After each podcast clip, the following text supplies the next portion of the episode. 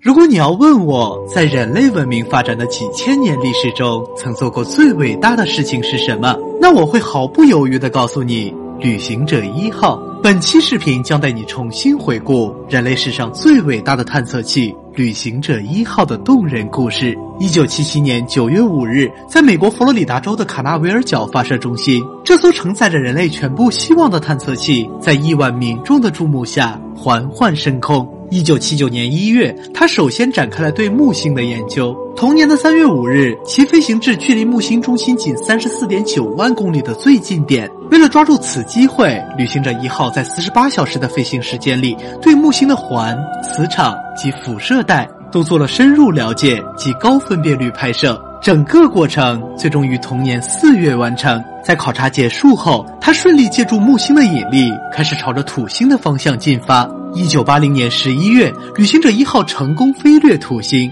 探测到土星环的复杂结构，并向地球传回了数张珍贵照片。然而，最重要的是，他发现了土卫六拥有浓厚的大气层，这就代表着在此星球上极有可能存在生命。在对土星完成探测后，旅行者一号离开黄道。重新踏上了征途。一九九零年二月十四日，当我们还沉浸在情人节的快乐中时，旅行者一号已经飞到了距离地球六十亿公里远的地方，向荒凉的太阳系边缘前进。但是，在他的有生之年，很可能再也无法返回。为了纪念这一伟大的时刻，NASA 命令他转过身，对着遥远的地球以及太阳系拍摄下了一张壮丽的照片。在这张全家福上，地球只不过是一个零点一二像素的暗淡蓝点。在拍完照片后，他头也不回的就向太阳系外围奋力冲去。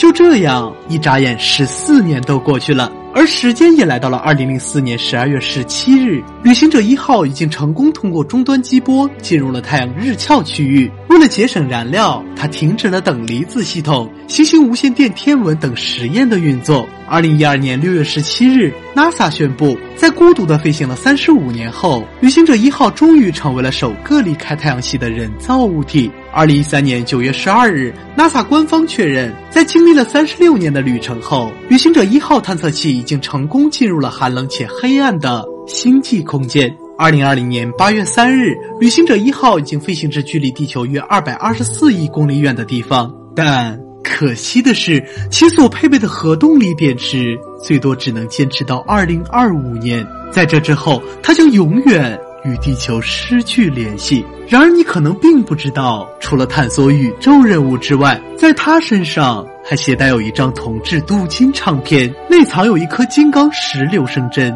即使。再过上数亿年的时间，依然能够保持正常运作。上面不仅记录着人类五十五种语言的问候与歌曲，还包含了太阳系的结构、位置以及关于人类文明的一切故事。但是这一点却也让很多科学家担忧：当人类与旅行者一号彻底失去联系的时候，其未来的去向我们根本无从得知，可能进入其他星系。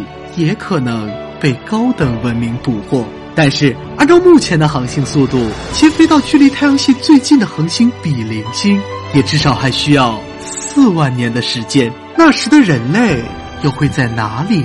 是成功移居到了火星，还是没能抵得过时间的宿命，彻底灭绝？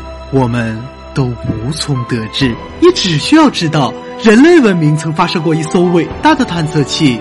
旅行者一号，这也就足够了。